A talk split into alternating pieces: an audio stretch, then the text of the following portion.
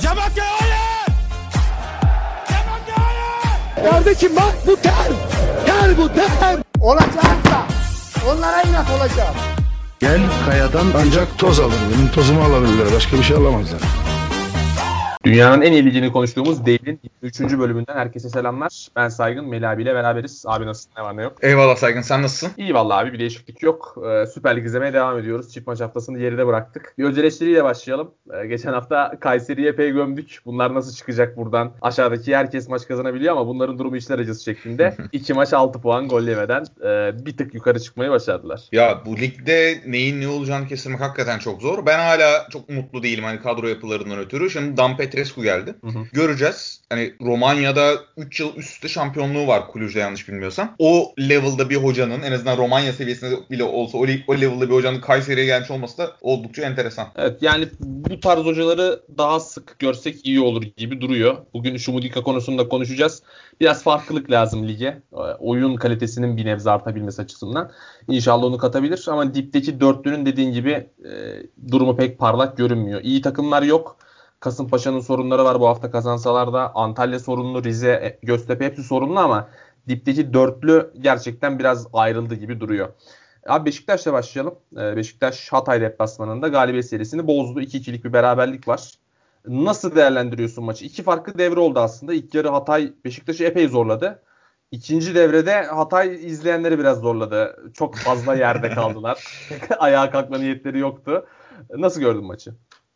Ya beklenen bir maçtı. Ben birkaç programda söylüyorum. Ben Sergen Yalçın'ın bazı tercihlerini anlamıyorum. Yani özellikle orta sahada orta sahada tercihlerini asla kafam basmıyor. Bu maçta da aynı şeyi hissettim. Orta sahada biraz ilk devrede o kadar çok birbirine benzeyen oyuncular kullandı ki hani Sergen Hoca'ya göre defans ve ofans orta saha yok ama pek oyuncuların yapabildikleri ve yapamadıkları var sonuç olarak ve rolleri bölüşemediler. İlk devre Necip en derindeki orta sahaydı. Yosef biraz daha 8 numara gibi kullanmaya çalıştı ama birbirlerinin üstüne bastılar sürekli alışkanlıkla da alakalı olarak. O dev o devrede de Beşiktaş'ın ön alan baskısı denemeleri başı ne Beşiktaş ne zaman 3. bölgeye gitse tehlike yarattı bu ön alan baskısının sayesinde. Ama ne zaman da o baskıdan Hatay kurtulsa bu sefer Hatay Spor'un ani ataklarını gördük. Dolayısıyla ilk yarı çok izlemesi keyifliydi ama Beşiktaş'ın istediği planla mı, Beşiktaş istediği şekilde mi oynandı? Hayır oynanmadı. İkinci yarı zaten o enerji gösteremeyeceğini düşünüyordu muhtemelen bu yoğun maç haftalarından dolayı. Ve Hatay Spor tamamen başka bir oyun planı döndü iki, ikinci devre. Beşiktaş oyunu aldı. Elinden geleni yaptı skoru lehine değiştirmek için ama yeterli olmadı. İşte burada değişikliklerin dakikaları ile ilgili belli şeyler de var tabii ki. Yani, ee, özellikle Oğuzhan'ın girişinden ben çok umutluydum. Çünkü oyunu bir şekilde karşı, say- karşı yarı sahaya yıkmışken fark yaratabilir gibi geliyordu. Ama aynı dakikalarda bu sefer onunla birbirlerine eklemlenebilecek Gezzal çıktı. Tersine bir üstüne şey girdi. Ee, Saki oyuna girdi ve o savunmanın önündeki o boşluğu doldurdu. İkinci devre o yüzden öyle kısır geçti. Evet oyuncular kendilerini yere atıyorlar ama bu konuda aklı başında spor yazarlarının söylediği şey çok doğru abi. Bu bu talebi taraftarların yapması gerekiyor. Hı. Kendi takımı da yaptığında bunu eleştirmesi gerekiyor. Herkes taraftar bunu talep etmediği sürece takımlar aynı şekilde devam edecekler. Bunu net şekilde görebiliyoruz. Kesinlikle. Beşiktaş maçına dair ekleyecek bir şeyin var mı? İstiyorsan diğer taraflar daha hararetli çünkü Beşiktaş çok sakin geçirdi haftayı. Onunla Aynen beraber öyle. geçelim. Sah- sahada kaldılar. Sergen Yalçın'a evet. transfer talebi var ama yüklenmiyor yönetime. Belli ki orada bir şeyleri var. E, Abi sadece uz- uzlaşmaları var. Şeyi sorayım. Manjukic transfer hakkında ne düşünüyorsun? Bir ihtiyaç mı? Gelirse ne katar Beşiktaş'a? Almalı mı Beşiktaş onu? Ya Manzukic Abu Bakar'ın sağlığını kaybetmesi riski üzerine güzel bir sigorta. İkisi birlikte faydalı olabilirler. Ön alandaki rotasyona da kat- katılabilir. Bir şekilde zaten bundan sonra daha 7 tane daha yanlış bilmiyorsam çift maç haftası oynayacağız. Hı hı. Dolayısıyla orada iş görebilir ama bana kalırsa gerekli değil. Ben gerekli olmadığını düşünüyorum. Hani, öncelik öncelik değil bence de evet. Yo bana ya bana kalırsa Beşiktaş sıfır oyuncu da alsa olur bu sezon. Hı hı. Zaten kulüpler zararda abi. Kulüp çıkıyor diyor ki ya nasıl oyuncu alalım? Kaç stoperi yok adamın. Henderson Fabinho maçı çıkan Klopp diyor ki ya ben al, stoper almayacağım. Hani bu kadar ekonomi kötüyken, statlar bomboşken nasıl gidelim de yatırım yapalım diyor. Bizimkiler cayır cayır saldırıyorlar sağa sola işte. Abi Real Madrid yani bahsettiğimiz kulüp Real Madrid. bütün maaşlarda %10 indirime gidiyor. Küçülmeye gidiyorlar ve yani inanılmaz sakin transfer sezonları geçiriyor Real Madrid. 100 milyon euro falan e, transfer konusunda alsatta kardaydı. Yani Real Madrid için çok görmediğimiz bir durum bu. Ama bizimkiler 10 milyon euro bonservisli İrfan Can, 3,5 garantili Mesut Özil ki 3,5 sadece Fenerbahçe'nin vereceği konuşuluyor gibi transferler kovalanıyor hala. Enteresan duruyor cidden. Bakalım nasıl Abi devam bu şeyin edecek. bu şeyin etkisi diye düşünüyorum ben bu arada. Yeni yapılan bankalarla olan 10 yıllık anlaşmanın getirisi herkes bir anda yine o açığa çıkan cash flow'da açığa çıkan paraları birilerine basma peşine düşmüş. Yani üzücü abi. Ben yani sadece öyle düşünüyorum. Ben Beşiktaş'ın Manzukis'e ihtiyacı olduğunu düşünüyorum. Beşiktaş şampiyon olamayacaksa üçüncü forvet olarak güveni tutamıyorsa üçüncü forvetin olarak bak ikinci değil. Üçüncü forvetin güvenden verim alamayacağını düşünüyorsa dördüncü kanat oyuncusu olarak Hasic'i kullanamayacağını düşünüyorsa şampiyon olmasın abi. Abi Galatasaray'a geçelim. Ee, Galatasaray rahat bir maç oynadı. Gençler Birliği'ne karşı 6-0'lık bir galibiyet var. Ondan önce Konya Spor maçı epey tatsızdı tabii ama yani maçtan çok zaten Fatih Terim'in açıklamaları konuşuluyor uzunca bir süredir. Ee, Fatih Terim bu kez riske girmedi. Erkenden topu yönetime attı. Ee, kimleri istediğini çok net bir dille e, ortaya koydu. İrfan Can, Vişça, Onyekuru ve Mustafa Muhammed'in isimlerini verdi. Ki Muhammed bu açıklamayı yaptıktan bir gün sonra Saint Etienne'le anlaştı şeklinde bir haber de düştü. E, Galatasaray'ın da bir takım İrfan Can görüşmeleri var gibi görünüyor şu anda. E, hani dostlar alışverişte görsün alış e, durumu gibi biraz aslında. Bugün Ultraslan'ın da bir açıklaması oldu. Onların da bu yönetim üzerindeki tesiri çok büyük. İşte Göksel Gümüşdağ'la e, görüşme yapmayın şeklinde, buna istediğini vermeyin şeklinde bir açıklaması da oldu. Yani çok ilginç bir süreç ilerliyor. Asla olmayacak bir transfer üzerinde Galatasaray yine zaman kaybediyor gibi geldi bana. Sen ne dersin? Ya olmaz diye bir şey yok. Bir şekilde ikna edebilirsin. Yani takasla onunla bununla belki. Ama olur mu dersen olmaz. Ama imkansız da görmüyorum ben. Anladığım kadarıyla bir 10 milyon euro gibi işte Batur Altıparmağı açıklaması bence en elle tutulur açıklama. Hı hı. İrfan Can'ın menajeri. Diyor ki 10 milyon istiyorlar. Takas olabilir. Takas tabii ihtimal tabii akıllara geliyor ama Galatasaray oyuncularının maaşı çok yüksek. Galatasaray'ın verebileceği oyuncuların maaşı çok yüksek. Başakşehir'e nasıl yüksek onu bilmiyorum. Başakşehir'deki maaşları bilemediğimiz için Başakşehir skalasının nereye oturuyor bilemiyoruz ama yani Visca'nın 1 milyon oynadığını düşünen varsa hadi canım denir ancak ona. Hani Arda Turan'ı maaşını ödeyebilen bir kulübün Barcelona'dan evet, gelen maaşını ödeyebilen bir kulübün çok maaş sorunu olmasa gerek diye düşünüyorum ama şey enteresan abi yani Fatih Terim'in, Visca ve İrfan Can'ın isimlerini yani Süper Lig bir rakibinin oyuncularının isimlerini böyle takır takır ifade edebiliyor olması, artı takımdaki oyuncuların kahve içme işareti yapıyor olması gol sevincinde. ya bana bir tık şey geliyor. Yani Başakşehir camiası, camiası olmayan bir kulüp kabul ediyorum ama yani bana bir tık yakışıksız, nasıl söyleyeyim yakışıksız da değil de hoş gelmiyor ya. yani göze güzel gözükmüyor gibi geliyor bana. Onu da söylemem lazım. Sen ne diyorsun abi? Olur mu yani? Olabilitesini sen nasıl görüyorsun nasıl bunu? Ya Olsa çok güzel olur. Yani İrfan Can Fatih Terim'in oynatmaya çalıştığı şeye cuk oturur bence. Sol içte hemen yerini alır ve katkı da vermeye başlar. Ama yani dönüp dolaşıp maliyete geliyoruz. Galatasaray atıyorum Luyendama'yı 10 milyon euroya, Cagney'i 7,5 milyon euroya sattı. Bir şekilde alıcıyı buldu.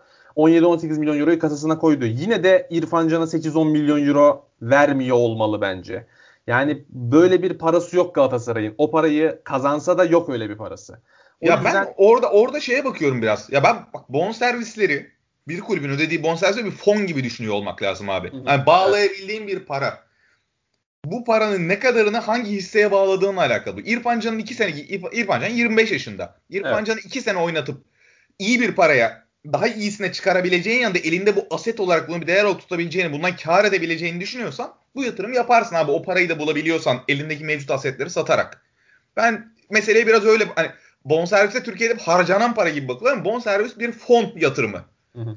Sen paranı İrfan Can'a yatırıp onu 20 yaparım diyorsan ki yapılabilir bir oyuncu bence İrfan Can. Yani o potansiyeli olan en azından bir oyuncu. Olur olmaz ayrı bir konu. Ama bana çok İrfan'a 10 milyon vermek çok dünyanın sonu gibi gelmiyor. Onu söylemem ya lazım. Bence bence Galatasaray'ın vermemesi lazım ama. Yani ne kadar iyi bir oyuncu olursa olsun e, tabii ki dediğin gibi buradaki asıl konu yaş ve maaş dengesi aslında. Yani 30 yaşın üzerinde bir oyuncuya bonservisi kenara bıraktım. E, yıllık ücret konusunda uçup kaçarsan şu an Falcao'da yaşadığın sıkıntıları yaşıyorsun işte. Yani kurtulamıyorsun ondan bir şekilde. İrfan Can'a yaptığın yatırımın karşılığını alabilirsin evet ama 10 milyon euro gibi paralar inanılmaz paralar. Yani oyuncunun kalitesi ne olursa olsun, yaşı ne olursa olsun bence şu an Galatasaray'ın çok girmesi gereken bir iş değil bu. Ben hocanın bu açıklamayı da ya bunu bilerek yaptığını düşünüyorum aslında. Erkenden topu yönetime attı girişte de söylediğim gibi. Yani bir an evvel bir harekete geçilsin şeklinde. Çünkü yani bir hafta geçti. Galatasaray e, çok net bir orta saha ihtiyacı varken, orta saha rotasyonu bomboşken koca bir transfer dönemini orta sahaya adam almadan kapattı. Son anda işte Etebo geldi. E, o da sürekli çalıştıkları e, William Davia'ya olan borçtan kaynaklı geldi büyük ihtimalle. 2 milyon euro maliyetle geldi çünkü o da. E, ama ya bir hafta geçti transfer dönemi başlangıcının üzerinden. Hala bir hareket yok. İşte Malatyalı Yusuf'u kovalıyorlar. E, Aytaç konuşuldu. Büyük ihtimal sezon sonuna kaldı Aytaç içi, Aytaç içi, işi. Salih'le alakalı bir gelişme yok. E, İrfan Can ortada dolaşıyor şu anda. Onunla alakalı bir pazarlık devam ediyor gibi görünüyor. Yani bence çok oluru olan bir transfer değil açıkçası İrfan Can. Takas konusu yani Başakşehir Markao'yu istiyormuş haliyle. yani siz bizim en iyi oyuncumuz istiyorsanız biz de sizin en iyi oyuncunuz Fatih Terim'i istememiş iyi bari. ee, öyle bir takas istiyorlar. E, Galatasaray'ın takas teklifleri çok cazip gelmiyor muhtemelen. İşte Cagney'i teklif ediyorlar ama işte e, en son öyle bir haber de düştü. Başakşehir 7.5 peşin istiyor. Galatasaray 5 artı Cagney'i verelim demiş. Başakşehir reddetmiş şeklinde. Daha sonra birdenbire 14 oldu rakam. 14 milyon euro istiyor oldu Başakşehir. Biraz bilgi kirliliği de var. Ya Başakşehir'in kaç istediği de çok net belli değil. Yani olsa güzel Abi, olur. Ben ama ben, Bat- paralara- ben Batur altı ben Batur altı parmağı yani çok spekülasyon olunca Batur altı parmak en azından bu olayın taraflarından biri. Evet. 10 milyon demiş abi 10 milyon euro. Tamam benim için 10 milyon eurodur abi. Batur altı parmak o 10 milyon diyorsa benim abi 7'ymiş 14'müş bilmiyorum. Hı. Ama en azından olayın taraflarından biri bir sayı vermiş. Ben o sayıya ikna oldum. Öyle söyleyeyim. Ya 10 milyon euro açıkçası e, evet dediğin gibi geri dönüşü olabilir ama e, yani Galatasaray'ın 10 milyon euroluk bir transfere girme riskini alabilecek durumda olduğuna inanmıyorum. Hiçbir kulübün bu durumda olduğuna inanmıyorum. Ne Abi kadar Luyendama'ya oyuncu 8 olsa- verdin. Luyendama'ya 8 verdin. E, Biraz daha farklı mali şartlar vardı ama kuru bu kadar uçmuş Evet. durumda değildi. Doğru. E, yani daha kabul edilebilirdi bence. Bir de oradaki durum 3 artı 5 şeklinde. Yani öyle bir formülle belki bir nebze kapatılabilir. Abi zaten Galatasaray'ın devre arasında Onun da garantisi yok. Galatasaray'ın elindeki bir aset satmadan devre arasında o parayı vermesi mümkün değil çünkü financial fair play devam ediyor yani sezon Aynen sonuna öyle. kadar. En kötü Aynen öyle. zorunlu zorunlu opsiyonlu şey yapacak. Kiralık işi yapacak sonuçta Galatasaray'ın yapacak, yapabileceği şey bu. Bir de şöyle bir durum var. Şimdi dediğim gibi en baştaki senaryoyu dinledim. Luyendama'yı 10 milyon euroya sattığını varsayalım Galatasaray'ın. O parayı İrfan Can'a verdiğinde e, bir stoper açığı oluyor haliyle. Sayısal olarak bir eksiklik oluyor ki Galatasaray kadrosunda başka eksikler de var şu anda. İşte ön tarafa Onyekuru'yu alma düşüncesi vardı. Orada da bir sıkıntı var gibi görünüyor şu anda. Orta sahaya başka bir oyuncu da alması gerekiyor. Daha defansif yükü çekebilecek. Taylan'ın yükünü hafifletebilecek en azından. Yani bir yerden eksilip bir yerde kazanıp elde yine bir şey kalmamış oluyor. Yani çok büyük bir kazanım olmuyor bence Galatasaray açısından. O yüzden yani bir an evvel bundan vazgeçip biraz daha çalışıp oyuncu bulma, daha uygun maliyetli oyuncu bulma konusuna dönebilse Galatasaray daha sağlıklı olabilir gibi geliyor bana açıkçası. Olabilir. Ama Fenerbahçe'ye geçelim. Orada da ciddi bir Mesut Özil gündemi var. Hatta Mesut Özil'in Twitter'da yapmış olduğu soru cevap uygulamasından sonra e, pek çok dünyaca ünlü haber sitesinin de aslında e, gündemine taşıdığı bir haber oldu. Mesut Özil Fenerbahçe gündemi. Mesut Özil ufak ufak iş atıyor Fenerbahçe'ye şu anda. Karşılıklı bir paslaşma var burada. Muhtemelen de Fenerbahçe gelecek gibi görünüyor. Ama e, Ocak ayında ama sezon sonunda Mesut Özil büyük ihtimalle Fenerbahçe forması giyecek. Sen bu transferle e, ne taraftan bakıyorsun onu sorayım direkt. Ama ben prensip olarak Türkiye Süper Ligi'nde 2,5 milyon eurodan daha fazla maaş ödenen bir oyuncu olmasını desteklemiyorum. Çünkü karşılığı yok. Hı hı. Bunu bunu artık biliyoruz. 2,5'u çok gören de var. Bu, bu benim baremim. 2,5'u da böyle çok örnek veriyorum. Şimdi Mesut çok acayip bir seviye bir oyuncu. Her şey düşeş gelirse de 2,5 verilebilir gibi geliyor bana. Ya da elindeki örnek veriyorum. Muslera Galatasaray'da kalmak istiyordu. Muslera'ya verilen maaş da bana kalırsa şu an Türkiye skalasının çok üstünde. Ama Katılıyorum. Muslera, ama Muslera gibi takımı sahiplenmiş artık. Yani kafanda herhangi bir şüphe olmayan bir oyuncuya verilecek maksimum ma- maaş bana kalırsa 2,5 milyon euro.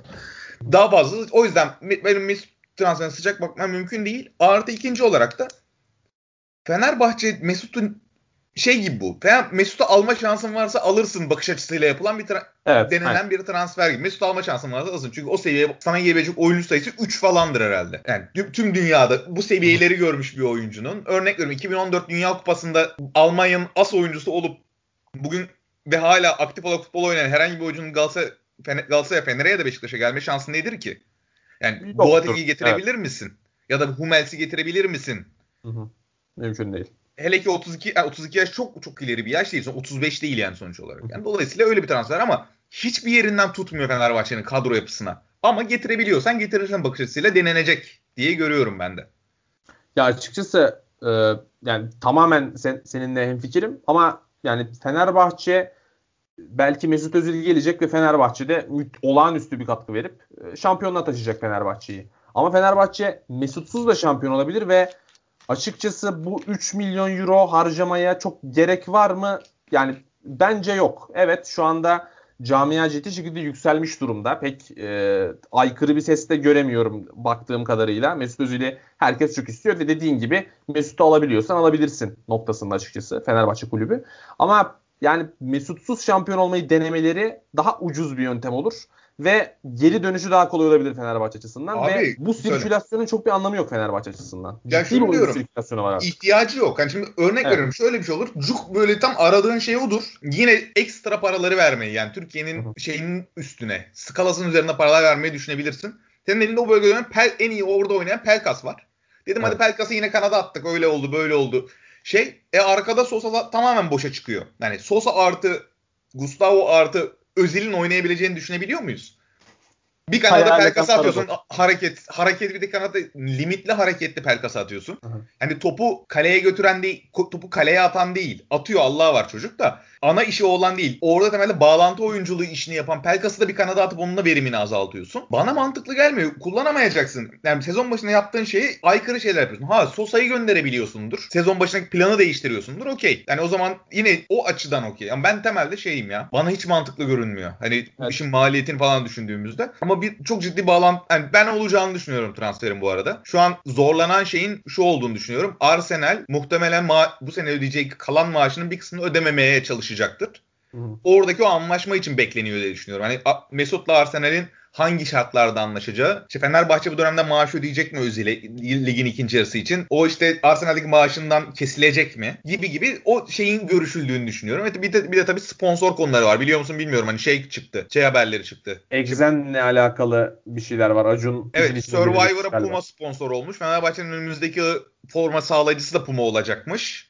Ee, Mesut'un da kişisel tedarikçisi Puma olacakmış. Puma'nın da işin içinde olduğunu söylüyorlar. Böyle de bir bağlantı var orada. Dolayısıyla ben biraz bu işlerin işi biraz sürüncemede bıraktığını düşünüyorum. Da Arsenal'den koparabildiğini koparacaktır Fenerbahçe ve Mesut Özil. Biraz işin oraya kaldığını düşünüyorum. Yani olacağını düşünüyorum transferin ama bana bir bana bir tık israf ve sezon başındaki planları yanlışlayan bir tercih olduğunu düşünüyorum. Ama müsriflikle şampiyon olunabilir mi? Olunabilir.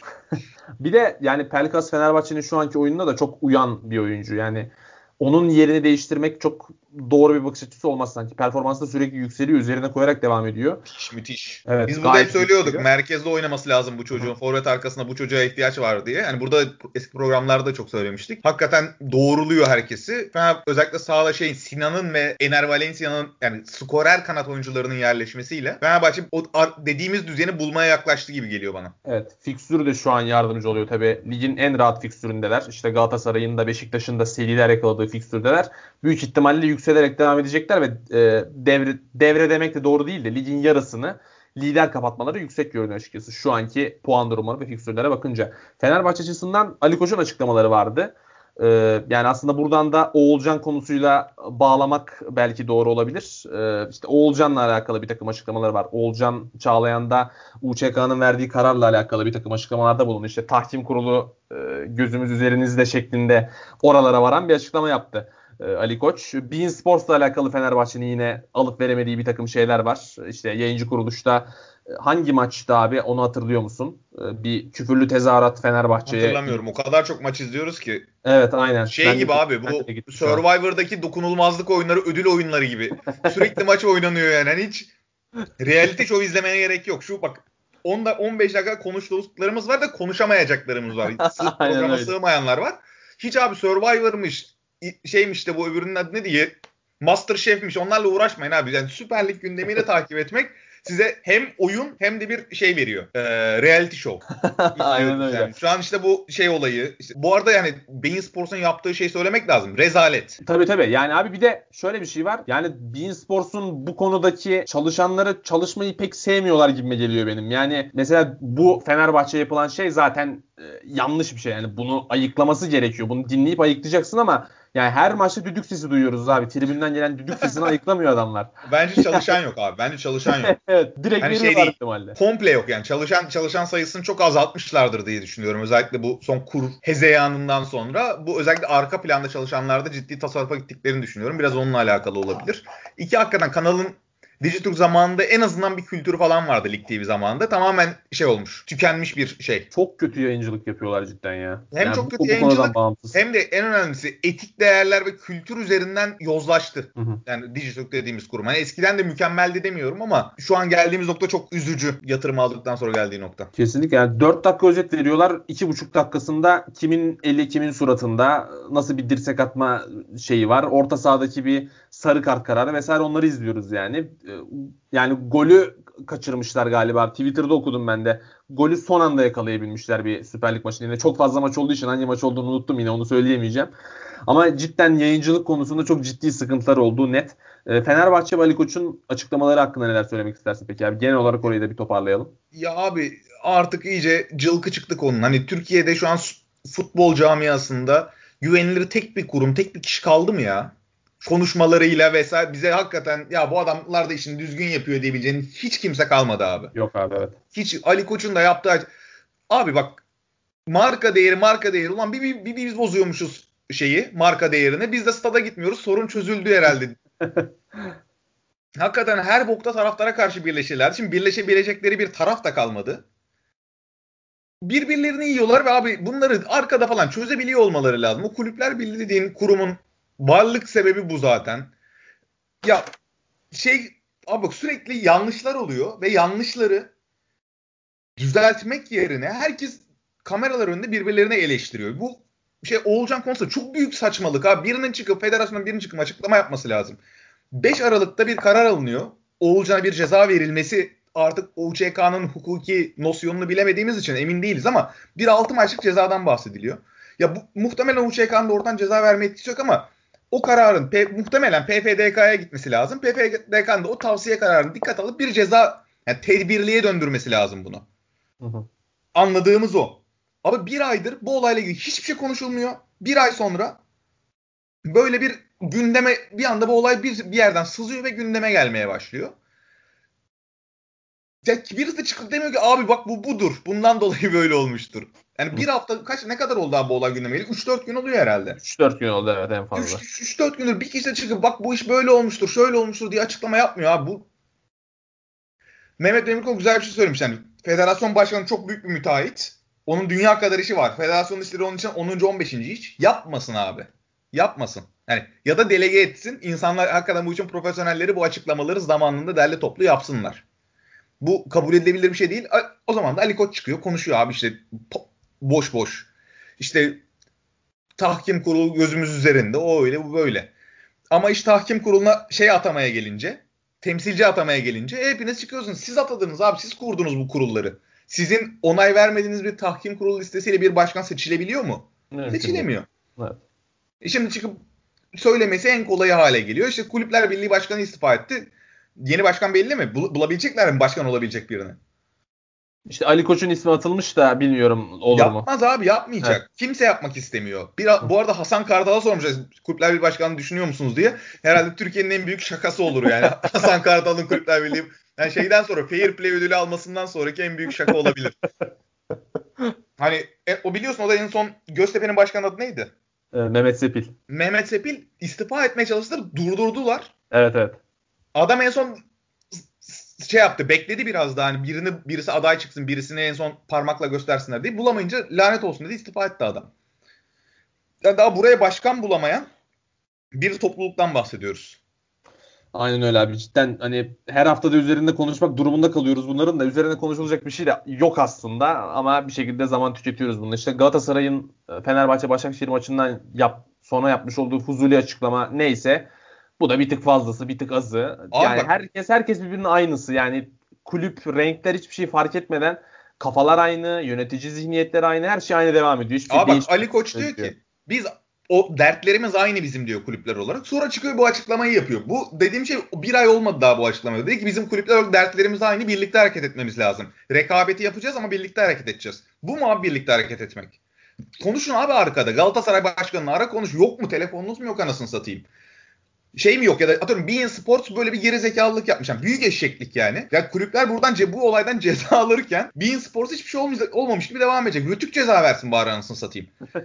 Çıkıp ara Bein Sports söyle abi. Derdiniz neyse oturun konuşun. Taraftarı bu konuda yükseltmek, güvenini sarsmak, komple teorilerini açık hale getirmek nedir abi kulüp başkanı olarak? Yapmamanız lazım. Elinizde her tekrar ediyorum marka değeri abi. Siz içine sıçtınız çok affedersin yani. Aynen öyle. Abi buradan çıkamayız biz Şumudika'ya geçelim istiyorsan. Ee, ligin son bir buçuk yılına e, sadece sağ içinde değil sağ dışındaki, sağ kenarındaki hareketleriyle de damgasını vurdu Şumudika ve uzunca bir süredir bir takım kontrat görüşmelerini medya üzerinden yürütüyordu. Ee, ve en sonunda e, Antep yönetimi onun zam isteğine %10'luk bir zamla karşılık verdi galiba. Hatta Şumudika'nın indirimli bir sözleşme teklif edildi ilk başta şeklinde açıklaması da var.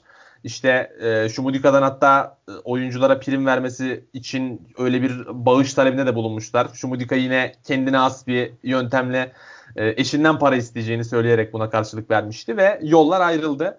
Yani öncelikle süreci nasıl değerlendirirsin abi? Şumudika ve Antep arasındaki durumu. Abi, abi Şumudika hakikaten inanılmaz bir karakterdi. Ben Süper Lig'e yolunun bir daha düşmeme ihtimali olduğunu düşünmüyorum. Mümkün Yani mutlaka. değil. Artık o bizim bir parçamız. Süper Lig'in, dünyanın en iyi liginin bir parçası oldu artık adam. Ama daha hak edilmiş bir kovulma ben hayatımda görmemiştim yani. hani saha dışı faktör olarak söylüyorum. Daha hak edilmiş. Yani Antep iyi bile sabretti bana kalırsa. Çoktan yanına çekip konuşması muhtemelen de konuşmuşlardır. Hani O bu da olağan- açıklamalardan vazgeç diye. Olağanüstü bir saha içi performansı vardı. Haliyle cesaret edemediler büyük ihtimalle ama Aynen öyle. dayanılacak boyutu aştı büyük Yok ihtimalle. abi yani ta- Antep taraftarı olsam var mı bilmiyorum bu arada. Antep'in şu anki mevcut durumda taraftarı. Hani hiç ağız açılıp tek kelime söylenmez. Sanırım Bülent Korkmaz'ı getiriyorlarmış o da onlar da. Evet, evet. Yani bence iyi tercih olur. Ee, ben Bülent Hoca'nın son Konya performansı olağanüstüydü. Ligde göreceğime sevindiğim hocalardan biri. Kesinlikle. Ben de merak ediyorum orayı. İlhan Palut da konuşuluyor. İkisi de kötü tercih olmaz bence Antep için. Bence de bence de. Bir de İlhan Palut hani benzer coğrafyada daha önce bir başarısız Evet. olduğu için Aynen. İkisi de olabilir aynen. Ama Şumidika o şey olayı falan da hani o bir deyimmiş abi bu arada. Hani karımdan para istiyorum bir deyimmiş aslında. Eşimden para istiyorum mevzusu. Hani abi Lost in Translation yani tam böyle kayboldular. Ter, tercümanın orada bir isyan, isyan yaşadı adam. Artık ya abi olabilir bir ola- olabilir bir kriz anıydı. Hani deyimler bazen böyle böyle sorunlar ortaya çıkarabiliyor. O çok o takıldığım bir konu değil de Şumidika bakalım nereye gidecek merakla bekliyorum. Ben aktarmasa Süper Lig yapabileceğini düşünüyorum ya. Yani şey e, sanki dinleneceği yönünde bir açıklama yapmış. Bugün bir açıklaması düştü yine Twitter'da okudum. Ama teklifler var haliyle. Yani böyle bir hocanın e, Süper Lig'den kulüp bulamaması çok büyük sürpriz olur. Abi Önümüzdeki şey sezon başlayacak büyük ihtimalle tekrar. Ama ben şeyi düşünüyorum ya son böyle küme düşmeye az kala böyle bir takım yana yakla hoca ararken sağlam tokat atabilir birine. yani son son saniye yani kurtarıcı tokadı atabilir yani. Çünkü Gerçekten. ne yaparsa ne yaparsa yapsın dayanamazsın abi iyi para verilirse. Kesinlikle. Şu Mudika'da pek dayanacak birine benzemiyor zaten. Sev biraz seviyor evet. Onu söylemek lazım. Hani en kibar evet. en kibar Aynen. değil. Ama yani e, Süper Lig'de mutlaka çalışması gereken bir hoca. Yani inanılmaz renk katıyor. Evet sinir bozucu olabilir belki yöneticiler açısından. Ama takımlarını izlemesi de keyifli. Sağ dışındaki hadiseleri bir e, kenarda bırakırsak izlemesi çok keyifli takımlar yaratıyor. Kayseri'deki ilk yarısı da öyleydi. İkinci yarıda ciddi bir düşüş yaşadı ama Antep'teki bir buçuk sezonda gerçekten çok etkileyiciydi. Ya yani ben sevdiğim profil değil ama olsa, olsa izler gülerim yani. Senin hocan olmasa güzel hoca. Aynen Elde olmaz ya şey gibi hani içinde yaşamasan güzel ülke aslında falan diyorsun yani. Bu da onun gibi. Senin Ya hocan şey olması de, iyi. şey de çok güzel olur. Ee, böyle buhrandaki bir büyük takıma bir hocalık yapsa bir sezon ortasında alsa o da çok eğlenceli olabilir. Abi esir alır esir bak yani yemin ediyorum o so- şey, şey yapıyorlar ya böyle basın medya taramaları yapıyorlar en çok kimden Evet. bahsedildi. En yakındakine fark atar. Öyle öyle konuşturur kendini. Evet yani Fenerbahçe'de Trabzon mesela var benim aklımda. İkisinden biri özellikle. Acayip olur ikisi. de. Trabzon'da vururlar abi net. Bak hiç şaşmaz yani. Hani en kötü evini kurşunlarlar. Kurşun isabet eder etmez bilmem ama yani net bir hiç yoksa meydan dayağı yer yani. Hiçbir şey olmazsa. Abi önümüzdeki hafta derbi var. Onu konuşarak kapatalım. Bakalım. Beşiktaş'la Galatasaray oynayacak. Ee, 2021'in de ilk derbisi olacak aynı zamanda. Ee, iki takım şu anda 2 puan farklı sıralanıyorlar. Ligin tepesindeler. Ee, yani çok enteresan bir maç bekliyorum ben açıkçası. Yani iki takım açısından da yani birbirinin panzehiri olabilecek takımlar gibi geliyor. Özellikle Beşiktaş Galatasaray'a çok ters gelebilir. Ama Galatasaray'ın da topu hızlı çevirdiği oyun Beşiktaş'a çok ters gelebilir. istemediği bir şeye dönüştürebilir. Nasıl bir maç bekliyorsun abi? Oradan başlayalım. Ya çok bana şey gibi geliyor. Beşiktaş'ın farklı senaryolarda oynadığı daha fazla çeşit oyunu var gibi geliyor. Yani A ve B en azından A ve B planlarından hatta belki C planından bile bahsedebiliyorsun. Maçın gidişatına göre oraya evrilebilir gibi geliyor ama Galatasaray'da çok onu göremedik. A planı çalışırsa ise bu hafta Gençler Birliği'ne karşı çalıştı. İçinden geçtiler Gençler Birliği'ni yani. Biraz Evet. kaleci kar bak mesela bahsedemedik. Übeyt konusunda hiç bahsedemedik bile. Aynen öyle. Abi inan, inanılmaz ya bak reality show ya. Yani açın izleyin. iki, iki tane üç tane Twitter hesabı takip edin yeter zaten. Üzerine bir de açın şeyleri izleyin. Bir iki tane program izleyin. Müthiş reality show. Yani maça dönersek de ya dediğim gibi Galatasaray'da o alternatifsizlik biraz şey geliyor. Orada bana Galatasaray, Galatasaray en kritik oyuncular Galatasaray'ın bek oyuncuları olacak sanki. Çünkü Beşiktaş bu hafta özellikle kanattan yarılmaya müsait gibi göründü Hatay maçında. Yani ilk yarıda Hatay'ın poz- bulduğu pozisyonlar ve Beşiktaş'ı zorladığı yerler hep çizgi oldu. Galatasaray da orada çizgide genelde beklerini kullanıyor. Yani sonsuz bindirme yaptırıyor Evet. beklerini. İşte Lines olsun, işte Emre çok iyi oynadı bu maç. Ondan önce işte Sarakçı yine hakeza bekten çok iyi geniş oyunu genişleten bindirmeler yapıyorlar. Bana kalırsa Beşiktaş'ın panzehiri o gibi. Yani Ga- Galatasaray orayı verimli kullanabilirse, Beşiktaş'ın hücum oyuncuları onları takip edemezlerse yeterli miktarda. Orada bir sorun yaşatabilir ki işte Beşiktaş'ın bir kanadında Larin oynuyor sonuçta. Diğer kanadında da işte Gezal oynuyor. Çok böyle onların temposuna yetişebilecek oyuncu profilleri değiller.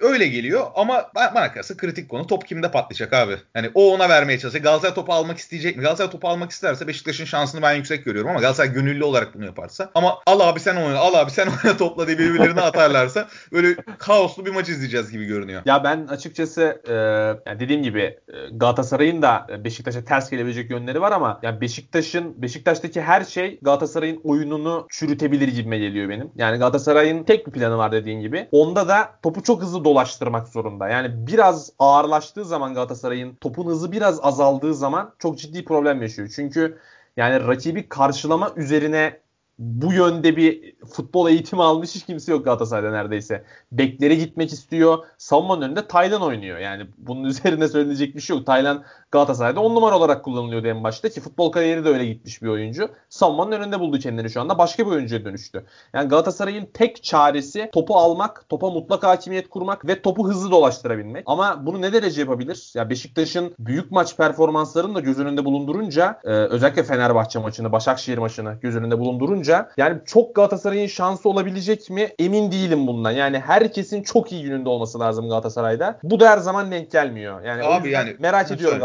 Galatasaray'ın bu maçtaki Ya performansı. abi yani söylediğim gibi Beşiktaş'ın ne yapacağı belli. Beşiktaş savunmasını or 20-30 biraz detay verirsek 20-30 metreye çıkaracak. Orta sahaya kadar da oyuncularını geri çekip orada dar bir tuzak alanı yaratacak ve Aynen. Beşiktaş'ın önüne baskmasını beklemiyoruz açıkçası bu maç. Evet, aynen. Ben Fenerbahçe planıyla benzer bir planla çıkacağını düşünüyorum. Galatasaray Galatasaray'ın orada dediğim gibi şeyi sahayı boylamasına daraltan Galata Beşiktaş'a karşı çizgileri çizgilerden oyuncuları ne kadar kaçırabildiği, topun dediğim gibi ne kadar hızlı dolaştırıp o savunma arkasına o topları ne kadar atabildiğiyle ölçeceğiz maçtaki durumu. En azından maçın başını böyle ölçeceğiz. Sonra baş- sonra olabilecek şeyleri zaten göreceğiz. Bu olaydan sonra bir akışa dönecek maç ve orada neler olabileceğini göreceğiz. Ama maçın kritik şeyi o olacak. Yani Galatasaray topu dediğin gibi ne kadar hızlı dolaştırıyor. Beşiktaş'ın savunmayı öne çıkardığı o durumu ne kadar iyi değerlendirebiliyor. Abi Galatasaray tarafında bekler kritik dedin. Ee, Beşiktaş'ta en kritik oyuncu sence kim olacak? Bir de maçla alakalı tahminini de alayım. Kapatalım yavaştan. Abi Beşiktaş'la ilgili en kritik oyuncu muhtemelen Gezal olacak gibi geliyor. Çünkü özellikle Galatasaray'ın hani Gençler Birliği maçında değil ama önce Konya maçında Saratçı'nın ne kadar parçalandığını gördük.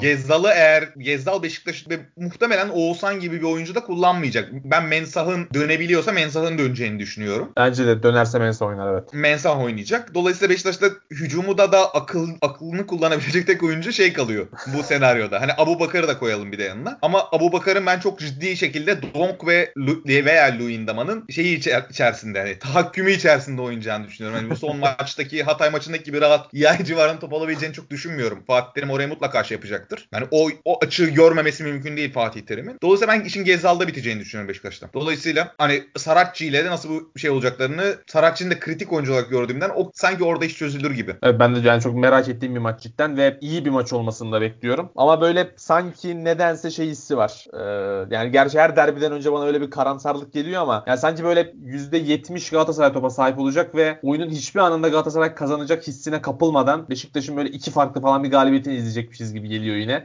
Umarım öyle bir şey izlemeyiz. Ben ben o kadar emin değilim. Fatih Terim maçları iyi hazırladığını düşünüyorum. Taktiksel olarak da kafayı yorduğunu düşünüyorum. Biraz inşallah aklı sahadadır. Hani öyle söyleyeyim. Ki İnşallah, inşallah. iyi haz- iki takım da iyi hazırlandığı bir maç izleriz. Ben heyecanla bekliyorum. Yani keyifli ma- keyifle izleyeceğimiz bir Süper Lig maçı olacağını düşünüyorum. Evet aynen. Yani Beşiktaş'ın içinde olduğu derbiler cidden biraz daha saha içinde kalabildiği için izlenebilir oluyor. Galatasaray Fenerbahçe maçlarında hiç öyle bir durumla karşılaşmadık maalesef. Ama ben de Aynen iyi bir maç bekliyorum açıkçası. Galatasaray adına da kritik oyuncu oynarsa Feguli yetişirse. Çünkü Galatasaray'ın en değerli oyuncusu, hücumdaki en akıllı oyuncusu. En akıllı ikinci oyuncusu Arda. Eğer o oynamayacaksa maalesef durum bu şu anda. En kritik oyuncu Arda olacaktır büyük ihtimalle gibi geliyor bana. Çünkü Mantıklı evet. Arda oynadığında yani Belhanda'nın performansı yükseliyor. Arkasındaki Bek'in performansı yükseliyor. Yani evet fiziksel olarak gerçekten çok iyi durumda değil Arda. Bu çok net zaten. Epeydir futbola uzak ama hakikaten Galatasaray'daki en zeki oyuncu. Feguli'yi bir kenara bıraktığımızda. Belki Feguli, Feguli kadar e, oyun zekası yüksek diyebiliriz hatta Arda için. Çok fark ediyor ve ya her oyuncuya dokunuyor cidden. e, hani Arda Turan'ı öveceğim çok aklıma gelmezdi bundan birkaç önce ama cidden övgüyü hak etti artık saha içindeki performansıyla. O yüzden ben de derbideki en kritik adamın Arda olacağını düşünüyorum Galatasaray tarafında. Abi ağzına sağlık ekleyecek bir şeyin var mı? Yok Saygıncım. Görüşmek üzere. Haftaya görüşürüz. Derbi sonrası e, bir çift maç haftasına daha gireceğiz. Bu hafta arası kupa maçları var. Daha sonra da ligin yarısı tamamlanmış olacak ama non-stop devam ediyoruz zaten. Herhangi bir ara yok. Önümüzdeki hafta görüşürüz. Hoşçakalın. Hoşçakalın.